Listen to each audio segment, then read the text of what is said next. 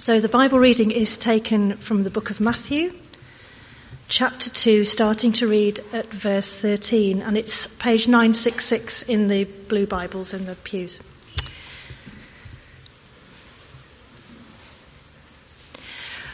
When they had gone, an angel of the Lord appeared in a, in a dream to Joseph. "Get up," he said, "take the child and his mother and escape to Egypt. Stay there until I tell you, for Herod is going to search for the child to kill him." So he got up, took the child and his mother during the night, and left for Egypt, where he stayed until the death of Herod. And so was fulfilled what the Lord had said through the prophet, "Out of Egypt I called my son." When Herod realized that he had been outwitted by the Magi, he was furious, and he gave orders to kill all the boys in Bethlehem and its vicinity who were two years old and under, in accordance with the time he'd learned from the Magi. Then what was said through the prophet Jeremiah was fulfilled. "A voice is heard in Ramah, weeping and great mourning, Rachel weeping for her children and refusing to be comforted because they are no more." After Herod died, an angel of the Lord appeared in a dream to Joseph in Egypt and said, "Get up, take the child and his mother, and go to the land of Israel, for those who are trying to take the child's life are dead." So he got up, took the child and his mother, and went to the land of Israel. But when he heard that Archelaus was reigning in Judea in place of his father Herod, he was afraid to go there. Having been warned in a dream, he withdrew to the district of Galilee and went and lived in a town called Nazareth.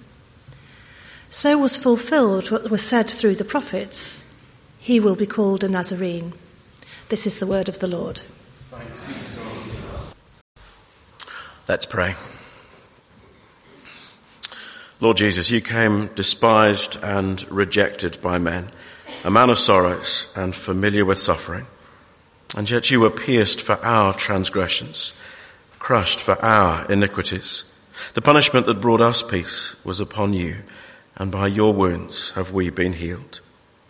You are called Jesus because you save your people from their sins. And so, Emmanuel, be with us now. Open your word to our hearts, and open our hearts to your word.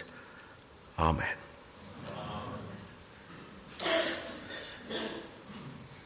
One of the hardest things about preparing a sermon is knowing how to start, how to make the connection between the ancient text and the modern congregation. It's heartbreaking that I've had absolutely no struggle today. Two thousand years ago, in the centre of our passage is the vicious, murderous hatred of Herod, ordering the destruction of the baby boys of Bethlehem.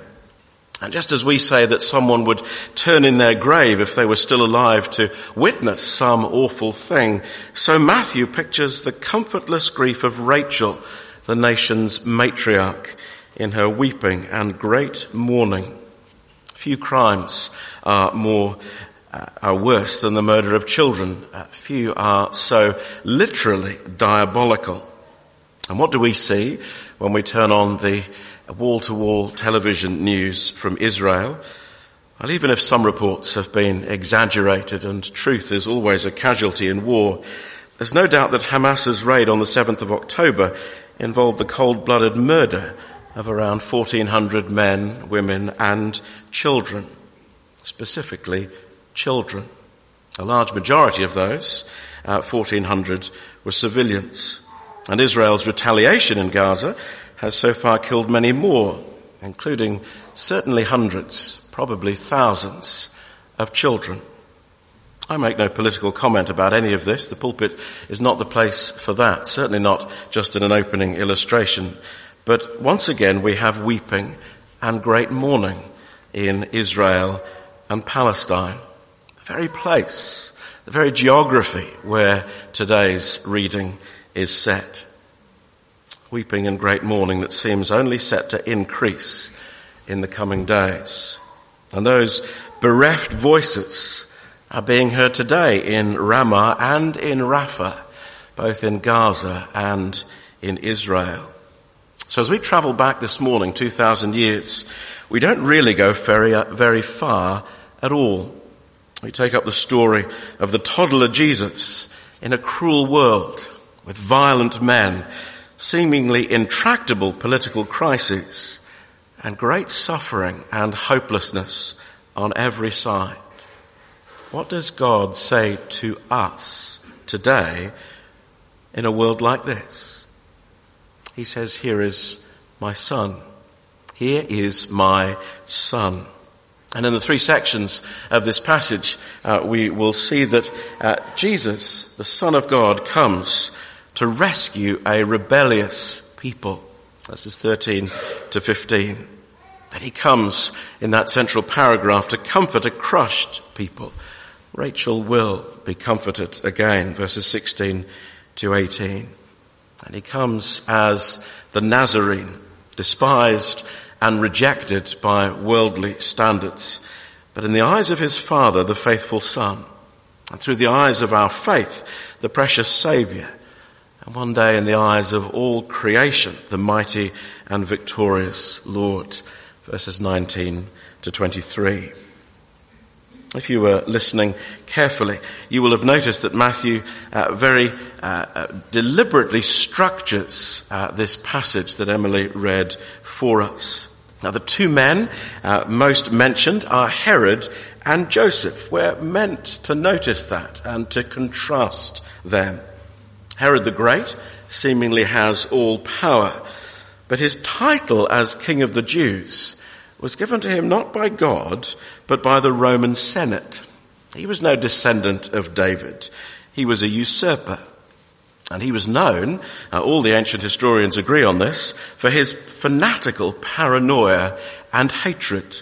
He murdered one of his wives, at least three of his sons, so that the murder of the innocents in this story is entirely in keeping with what history tells us about his reign. Herod was sustained by a lust for absolute power. And to outward appearance, he had just that. He ruled uh, for decades under the Caesars. But one of the themes of this passage is that there is a greater power than Herod or than that which is in Rome. And it is the Lord who is truly in charge. And through his angel uh, and through his dreams that he gives, he keeps Joseph one step ahead of the so-thinking, all-powerful Herod. For Joseph is charged with guarding the infant Jesus. Uh, and so he evades Herod's grasp by fleeing to Egypt, staying there until the danger is past, and finally returning. Not to Bethlehem, uh, where the new Herod is a chip off the old block, but to Nazareth in the rustic north. And where Herod is the epitome of godlessness, devoted only to his self-interest and self-advancement, Joseph, by contrast, is the model of faith. The Lord speaks and he obeys. And the pattern is repeated through these first two chapters of Matthew's Gospel. He's devoted to the Lord. He's devoted to his son. He's devoted to his wife. It's fairly obvious which one Matthew intends us to take as our example. One more general observation before we dive in in more detail. Each of these three sections ends with a reference to an Old Testament prophet or prophets. An important rule uh, that Matthew models for us, uh, which helps us enormously uh, when we read the Bible for ourselves, is this. We must read texts in their context to understand them properly. Uh, we've sung a version of that truth already in that uh, uh, hymn we sang at the beginning. God is his own interpreter and he will make it plain. How do we understand the Word of God? By reading more of the Word of God. And particularly where one part refers to another, read what it refers to in its context and it will illuminate what you are reading today. I hope we shall model that. Uh, not, uh, because one of the great things uh, we try to do in preaching uh, is not to make you think, gosh, I can't read the Bible unless I've been to theological college. If we do that, we've failed. No, because God is his own interpreter and makes it plain. When we preach the Word of God, it's to encourage you to go home and say, with the Spirit's help alone, I can read what God will say to me, and put the different parts together for yourself. Uh, let me just illustrate what I mean now uh, with a really simple example about the importance of context. Did you know that the Bible says there is no God? Did you know that? You find that just a tiny bit surprising or unexpected, maybe wondering whether rather than just enjoying the extra hour in bed that James reminded you about, you should have taken considerably longer. Maybe Richard Dawkins was right all along. The whole God thing was just a delusion. I mean, if the Bible says there's no God, then Houston, we have a problem, don't we? Well, now let me just set that sentence in its context in Psalm fourteen. The fool says in his heart, there is no God.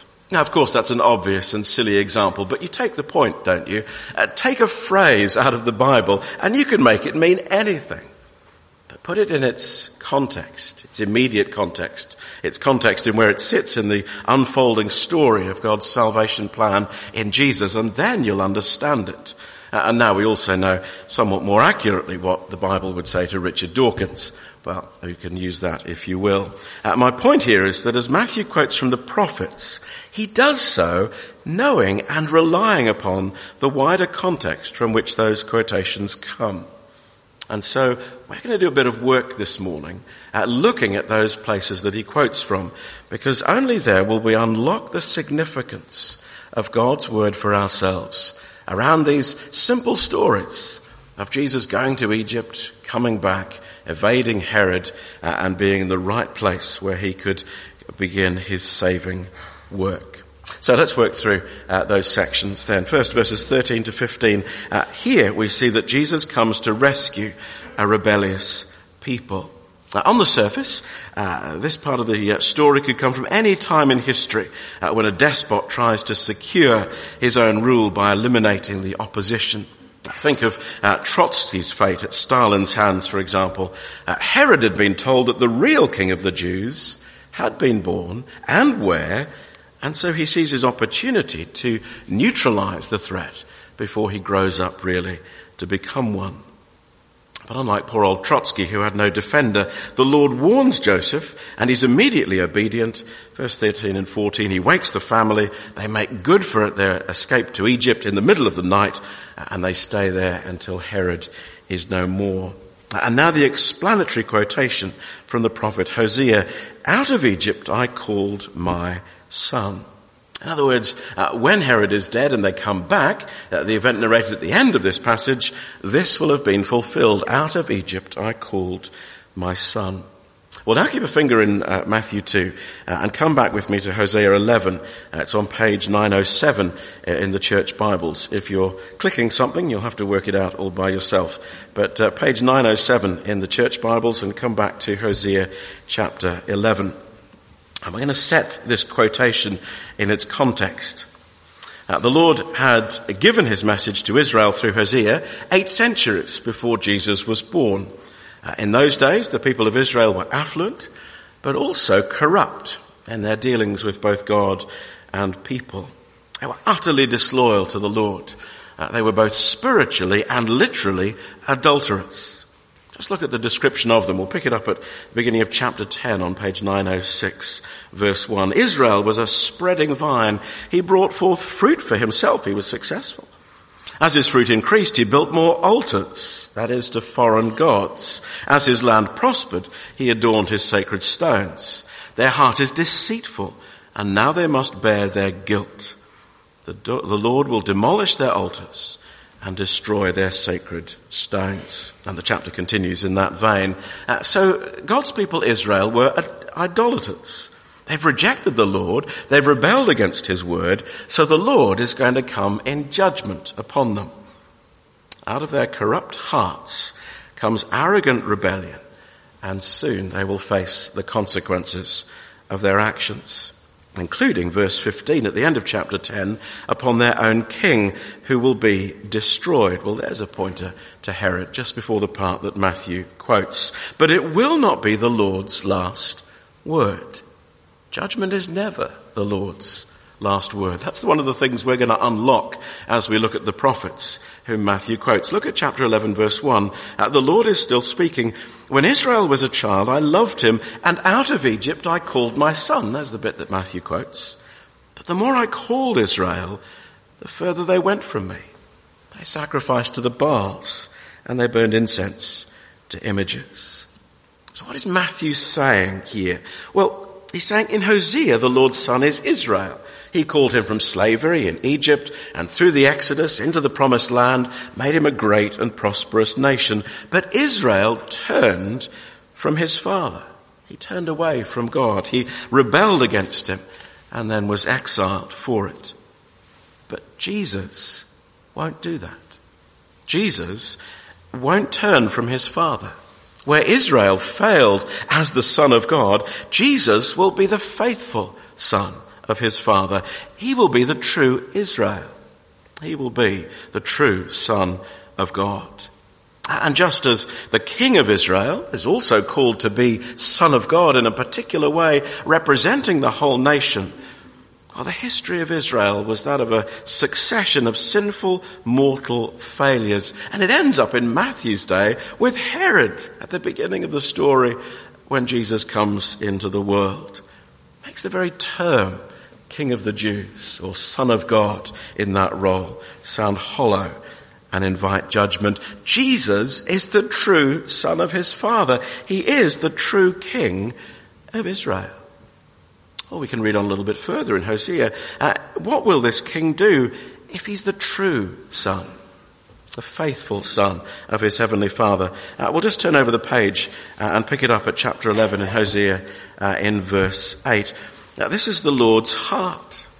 This is the Lord's longing as his true son comes. How can I give you up, Ephraim, another name for Israel? How can I hand you over, Israel? How can I treat you like Admah? How can I make you like Zeboim? They were cities uh, which, like the more famous Sodom and Gomorrah, perished utterly under God's judgment.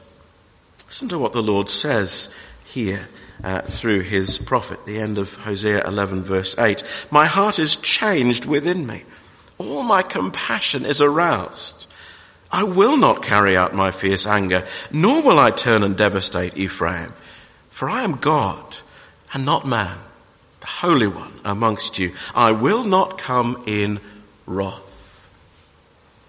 You see, Matthew intends us to understand that context of Hosea when he quotes just the little bit of Hosea eleven, verse one.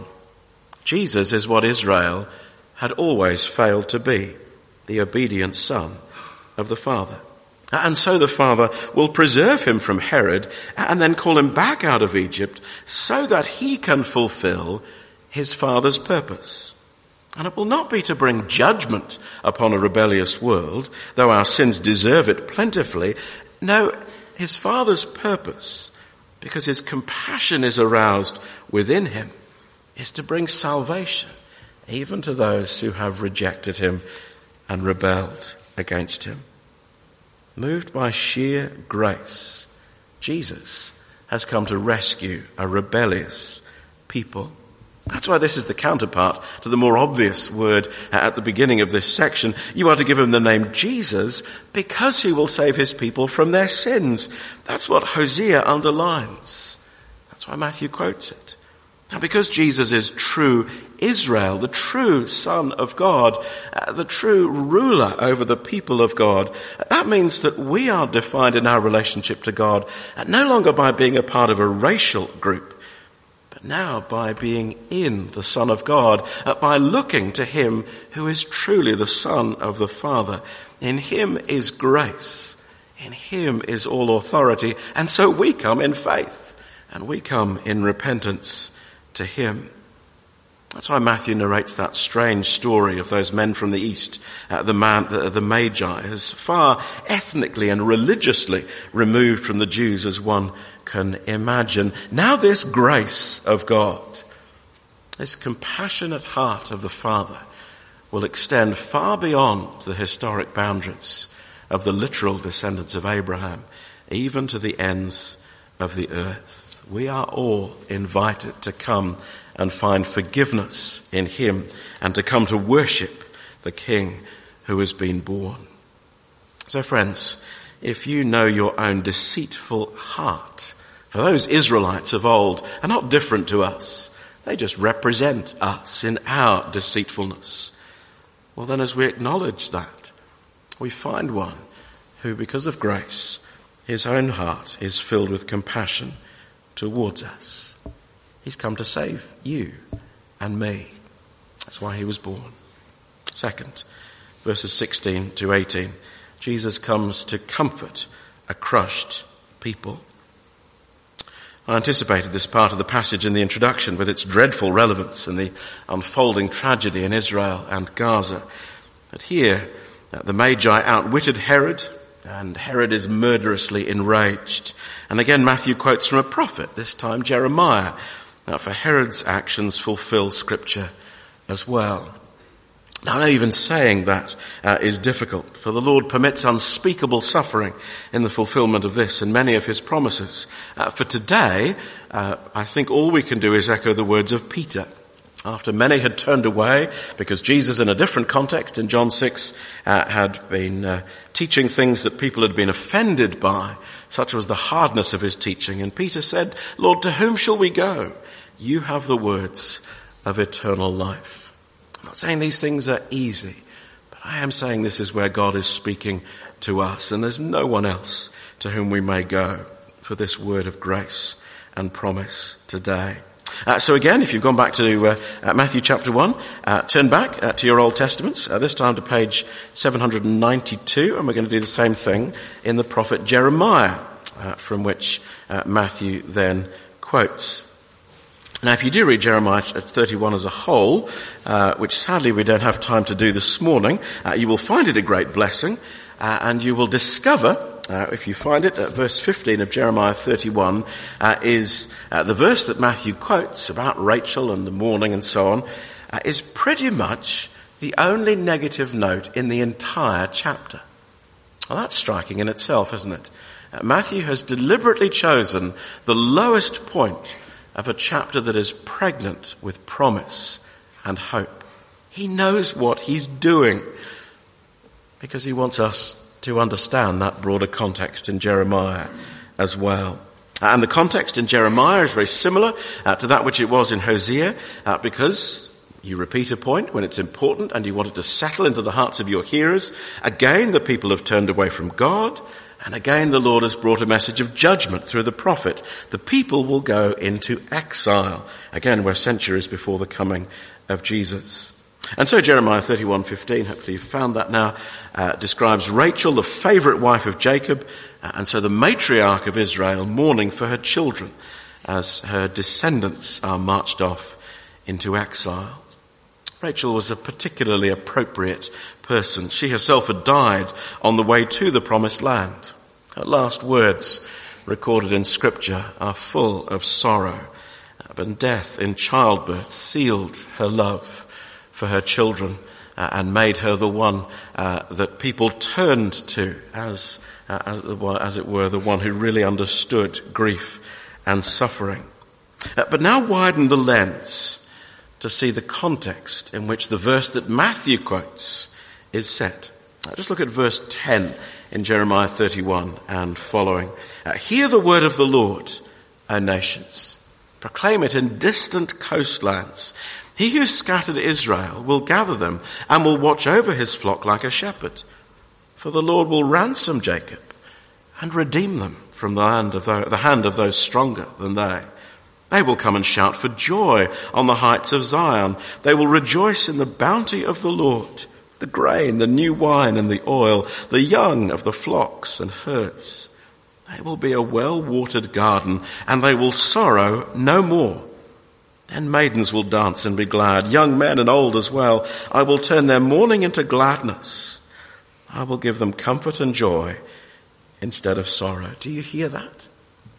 That's what Matthew wants us to see as he quotes that verse. Yes, there is misery, deep, dark misery now.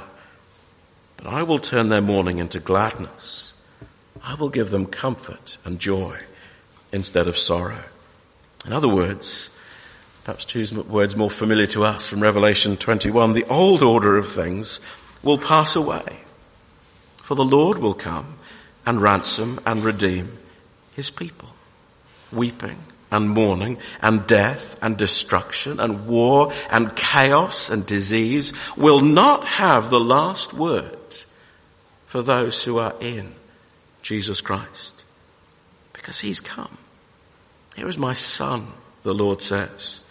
And as he says of himself later in Matthew's gospel, with the cross in view, and remember the promise the prophet brought, the Son of Man did not come to be served, but to serve and to give his life as a ransom for many, for the multitudes, for all who would come. The Lord has come to comfort a crushed people. And if you're still here in Jeremiah thirty-one, on the other side of verse fifteen, look at verse seventeen. So there is hope for your future. Or verse twenty, echoing what we've already heard in Hosea, is not Ephraim my dear son, the child in whom I delight? Though I often speak against him, I still remember him. Therefore my heart yearns for him. I have great compassion for him, declares the Lord. And how does the Lord show his compassion? Uh, we'll read on to the end of the chapter. Verses thirty-one and following tell us of the new covenant that the Lord will make with his people. Remember, this is the message that goes to the distant coastlands, all the way even to Britain, uh, with this good news of a new covenant that God is making through his Son, Jesus Christ. He will renew our hearts. He will be our God. We shall know him. For the Lord declares, I will forgive their wickedness and remember their sins no more. What does God say to us when we turn on the news? When we live with our own non-televised tragedies, weariness and brokenness in our lives. He says, here is my son. He comes to rescue a rebellious people. He comes to comfort a crushed people. He comes both to wash away our sins and to wipe away our tears. And how does he do it? Well, third, he comes as the Nazarene. Verse nineteen, we're back in, in Matthew two now. You must have wondered if we'd ever get back to the New Testament. Uh, Matthew two, we're back there now. Um, verse nineteen, Herod dies. Uh, he dies a death too horrible to recount in a sermon. Uh, but like all megalomaniacs, he's the only one who's surprised by his mortality. Uh, there's another dream. Joseph duly obeys and returns with the family to Israel. It starts out presumably for Bethlehem. That's where they'd come from, of course, uh, where they'd fled from. But there's a problem, because Herod the Great's son Archelaus was ruling there, and he was already known to be both ruthless and incompetent. Uh, Rome didn't tolerate him for long. Uh, so with a uh, combination of thoughtful assessment and divine guidance through a final dream, Joseph diverts the family camel to their original hometown of Nazareth in Galilee. And Matthew concludes, so was fulfilled what was said through the prophets. He will be called a Nazarene. Now you're anticipating me saying, right, now let's turn back. Well, we're not going to, uh, because in no part of the Old Testament do we find those words as a prophecy. And great men, far cleverer than I, have scratched their heads and written PhDs uh, about this. But I think the clue is that Matthew says prophets, plural. In other words, this isn't one specific quote he's looking for us to find.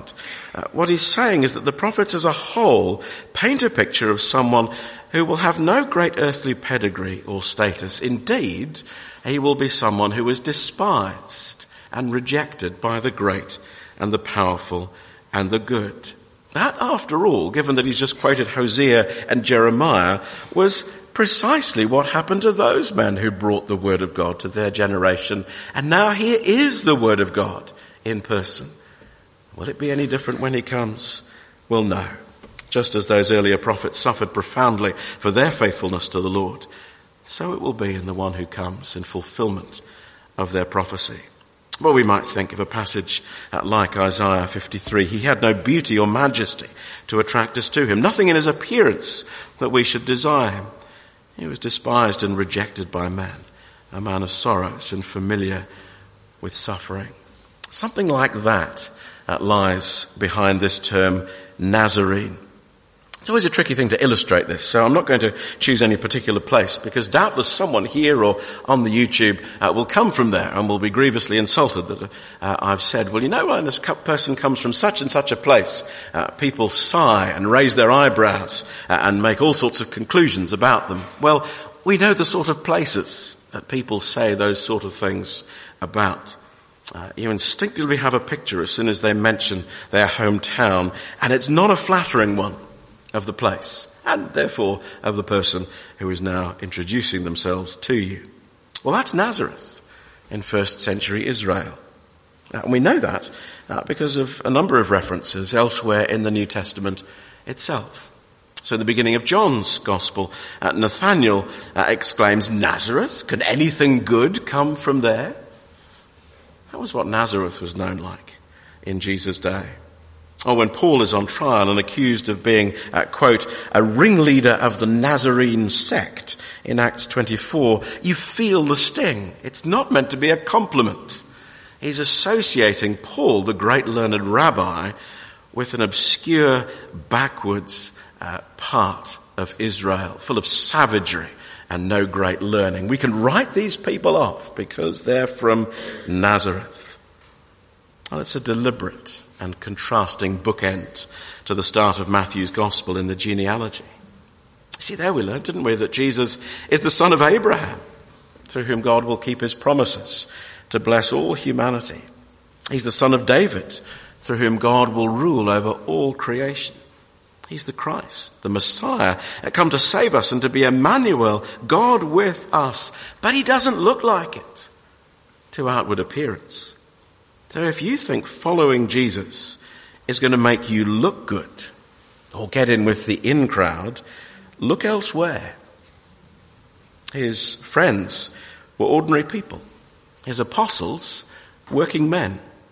His followers were often from the dregs of society. His greatest achievement and fulfillment of his eternal calling was to be nailed to a cross. He said that our calling was to serve others, to count ourselves as nothing, to lay our lives down and to carry our own cross. You want earthly glory and people to be impressed? Follow Herod, not Jesus. But if you know you're a spiritual failure, he'll be your friend, because he comes to rescue rebellious people. He comes to wash away our sins. Return to the Lord, say to him, forgive all our sins and receive us graciously. And he will, right now, today. And if you know the cruelty and sadness of this world and despair of ever finding hope, come to him and he'll be your friend. He comes to comfort crushed people. He comes to wipe away our tears. In him there is hope for our future. He's the Nazarene. He's the Son of God. He's our Saviour. Let's pray.